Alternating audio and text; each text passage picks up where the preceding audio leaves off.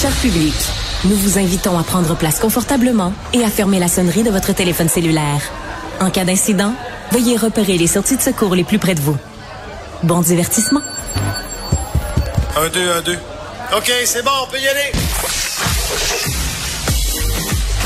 Sophie Durocher. Elle met en scène les arts, la culture et la société pour vous offrir la meilleure représentation radio. Sophie Durocher. Tout un spectacle radiophonique. Bonjour tout le monde, j'espère que vous allez bien. Est-ce qu'on peut dire que vous êtes accro à Cube? Vous avez une dépendance à Cube? Vous avez besoin de Cube dans votre vie? En tout cas, moi, je peux vous le dire, je suis accro. Complètement accro, accro, accro. Ben, c'est un peu euh, à ce thème de la dépendance euh, que euh, nous fait penser la nouvelle comédie dramatique qui va être diffusée à partir du 24 mai sur Crave. Ça s'intitule euh, bon matin Chuck ou l'art de réduire les méfaits et Patrick Delisle-Crevier qui est journaliste culturel au 7 jours a assisté à un premier visionnement. Bonjour Patrick. Bonjour Sophie, ça va bien? Très bien, merci. Et toi? Oui, ce qu'il faut dire d'abord, c'est que le titre de la série, Bon matin, c'est l'émission matinale de cet animateur vedette qui s'appelle Chuck, qui est un peu un Gino Chouinard, mais qui part complètement à la dérape dans sa vie. Il passe sur le party et évidemment, ben, euh, sa dépendance le rattrape et il, commet un, impair euh, qui va complètement le mener derrière les barreaux et une déchéance et euh, la fin de sa carrière. Il perd tout, il perd tout en un claquement de doigts. Et donc, oui, cette série-là qui est qui, est née d'abord par Nicolas Pinson, qui est un qui a lui-même, il faut le dire, Sophie, qui a lui-même eu une carrière florissante et qui a lui-même euh, sombré dans, dans, le party, la drogue et compagnie. Et c'est un peu pour ça euh, qu'il a eu envie de s'écrire cette série-là. Je lui ai posé la question et écoutons d'abord et avant tout, écoutons-le décrire cette série-là dans ses mots à lui et le pourquoi. L'idée de cette série-là, c'est dans mon vraiment mon rétablissement là, du moment où j'ai commencé à arrêter de consommer. Euh, c'est vraiment passé par l'humour. J'ai fait la paix avec mon passé de toxicomane. Alors donc c'est vraiment clairement euh, inspiré et euh, on espère évidemment quand il y a une série comme ça qui est inspirée d'une histoire vraie que ce soit euh, un message d'espoir ou un message en tout cas de, réhabilitation. Oui et surtout de, des réhabilités on en a presque à l'appel dans cette série-là il y en a au moins trois. Sylvain Marcel a un rôle là-dedans, Amélie B. a un rôle et Nicolas Pinson. Et ce sont trois personnes qui ont qui se sont ouvertes à justement leur passé de toxicomane, leur bataille et tout, et qui ont, qui ont on sait toujours, euh, Sophie, on, on, peut dire qu'on a vaincu cette, euh, cette bataille-là, mais on est tout le temps sur le bord du, du précipice, et ils le disent. Et donc, ce qui est intéressant là-dedans, c'est ces trois personnes qui ont eu envie justement de, partager euh, ce qu'ils ont vécu, et ils n'y vont pas à mot couvert, et euh, Nicolas Pinson se raconte, et il le dit, euh, je lui ai demandé ce matin, il m'a dit Patrick, à 80% la série, ce que tu vois, c'est ce qui m'est arrivé. Et donc, quand on voit les deux premiers épisodes, il, y a une, réplique dans, le, premier épisode qui, est son agent qui lui dit, tout de suite après qu'il soit sorti du, poste de police, elle lui dit On vient de perdre le show, Toyota et le bye-bye. Donc, ça donne oh une idée à quel point le gars a tout perdu. Entendre le dire, et au début, le gars fait semblant, Chuck fait semblant euh, d'être en, cure euh, pendant 28 jours, mais il est, enfermé dans son appartement et de toute évidence, ça marche pas, il se fait coincer. Et finalement, il se retrouve vraiment en cure. Et donc, euh, je te dirais que les deux premiers épisodes, il n'y a pas beaucoup de comédie là-dedans. La première scène, on a l'impression que la première scène, qui est une scène de baisse dans une toilette de bar, donne le ton et ça revient au ridicule. Mais non, après ça, c'est presque grisant tellement on entre dans, dans le mal-être de cet homme-là euh, et dans, dans sa souffrance. tu vois le gars là, descendre les échelons vers l'enfer et tu dis, mon, et, j'ai trouvé ça dur ce matin. Je m'attendais à quelque chose, bon, quand on connaît un peu Nicolas Pinson, je m'attendais à quelque chose d'humoristique et tout. Il y en a assurément dans les prochains épisodes, mais dans les deux premiers, il y a des petites teintes d'humour, mais en plus, il faut dire, la, la série est en noir et blanc. Donc, euh, on a vraiment voulu euh, mettre cette sigle en noir et blanc pour, euh, on dit dans le communiqué de presse, une série en noir et blanc pour mettre de la couleur sur la dépendance.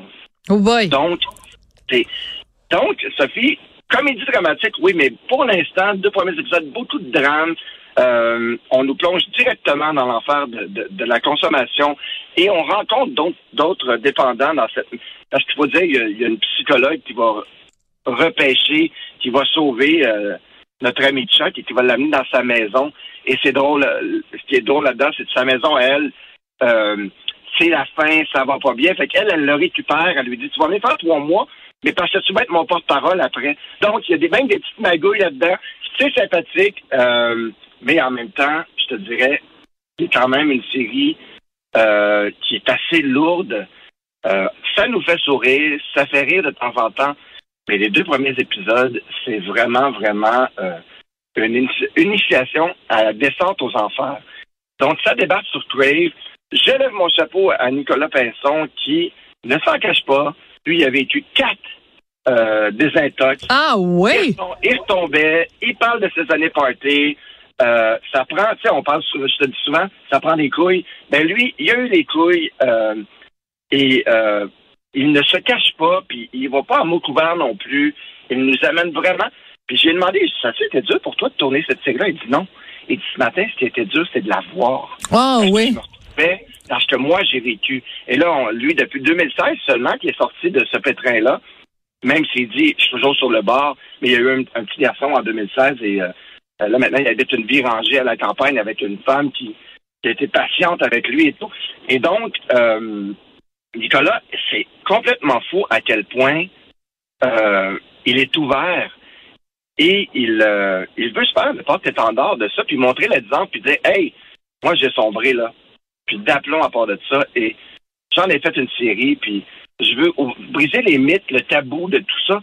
Et donc, euh, bravo Sophie.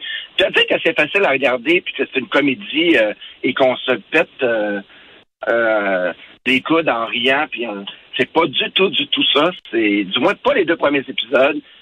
Il y a des trucs sympathiques, un peu rigolos. Des fois, c'est un peu de l'humour, pipi caca poil. Euh, mais quand même, c'est une série que je pense qui est essentielle. Ça débarque euh, dans les prochains jours sur Crave. Et euh, attention nos trucs parce que c'est c'est quelque chose, c'est bien fait. C'est Jean-François Rivard qui nous a donné des séries comme euh, Série Noire, Les Ouais. Invincibles, qui est derrière la réalisation de tout ça. Nicolas Pinson est à la plume en compagnie d'une équipe de scénaristes. Donc c'est efficace, c'est bien fait.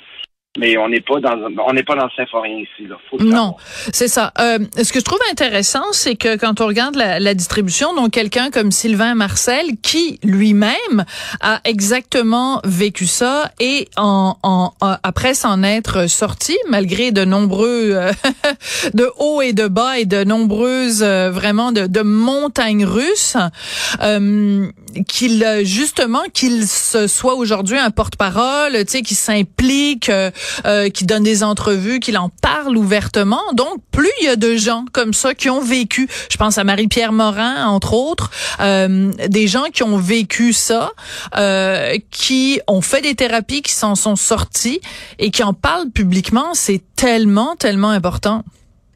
Puis il y en a trois là-dedans.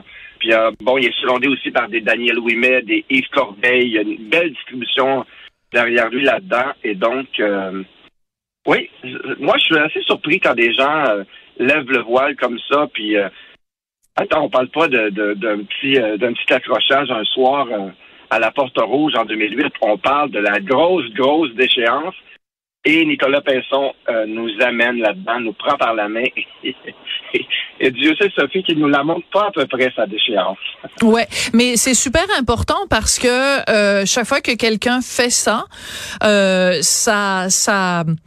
Tu sais, parce que des fois, tu regardes euh, les, les comédiens, tu penses qu'ils ont la belle vie, les comédiens, les animateurs, euh, peu importe. Tu penses qu'ils ont la belle vie, puis que tout va bien, puis que toutes les portes leur sont euh, ouvertes. Mais quand on, euh, ben, excluant la personne qui parle, évidemment, quand il s'ouvre euh, sur euh, sur sur ça, ben c'est important parce que ça fait évoluer les mentalités. Alors, tu sais, je pense par exemple à l'entrevue récemment qui a été diffusée à Radio-Canada, euh, l'entretien entre euh, France Castel et Marie-Pierre Morin, où elles parlent toutes les deux euh, des moments où elles ont eu des, des dépendances. Dans le cas de Marie-Pierre, c'était la coke et l'alcool. Dans le cas de France Castel, c'était seulement la cocaïne. Mais d'entendre et de voir ces deux femmes-là parler ouvertement de, de, de, à quel point c'est difficile, à quel point c'est c'est puis en même temps à quel à quel point on est libéré quand on s'en sort, ben ça fait énormément avancer la société. Oui, puis Nicolas, euh, Nicolas Pinson, pour revenir à lui, m'a disait ce matin, il dit moi là, il dit j'étais une étoile montante de la LNI, euh, on misait sur moi, je, je suis sorti de l'école de théâtre et j'avais une belle carrière et ça marchait là. J'ai eu des années occupées et bang, je me suis perdu là-dedans et je me suis saboté. J'ai dit, as-tu l'impression d'avoir saboté ta carrière? D'aplomb? Ah oui, ben tu vois, comme comme une Marie-Pierre Morin, comme d'autres. Euh, euh, je me souviens, Sylvain Marcel, à m'emmener en entrevue, avait dit, il s'est réveillé un matin, puis il s'est dit, euh, je suis pas capable de continuer, puis je suis pas capable d'arrêter. Ouais. C'est fou, hein? Je suis pas capable de continuer, puis je suis pas capable d'arrêter. Fait que c'est là qu'il y a à un moment donné, il y a eu un entourage des gens qui l'ont aidé puis qui l'ont euh, qui l'ont fait rentrer en, thérapie. Mais c'est incroyable quand tu frappes un mur à ce point-là. Euh, donc, ben on salue tous ces gens-là. Par contre, ma tante 101 va évidemment faire son petit commentaire. Bon matin, ça ne se dit pas. Ça n'existe. Ils le disent dans la, ils le oui. disent dans la série, Sophie. Non, mais ça ne se dit pas, ça ne se dit pas, ça n'existe pas en français. C'est un calque de l'anglais. Good morning. Ça fait plusieurs années maintenant au Québec qu'on dit bon matin, mais il y a 10 ans, 15 ans, 20 ans, personne disait ça parce que tout le monde disait bonjour. Et je vois pas c'est quoi le problème avec bonjour. Tu rencontres quelqu'un le matin, tu lui dis bonjour, tu rencontres quelqu'un le soir, tu lui dis bonsoir. Ça n'existe pas le mot bon matin, ces mots-là ne vont pas ensemble en français. Alors que ce soit le titre de l'émission vraiment honnêtement, moi, ça me, ça me déçoit non, mais énormément. À, décharge, Sophie, il y a une scène complète où on se moque. Bon, OK, parfait. Bon, ça me rassure. Il le dit, puis il est conscient, euh, ils sont conscients, l'équipe, que c'est un anglicisme, et ils le disent et ils s'en moquent. Ah bon, ben là, ça vient tout de suite de me réconcilier avec tout ça. Merci beaucoup, euh, Patrick Delisle-Crevier, journaliste culturel au 7 jours. Bye bye, Sophie.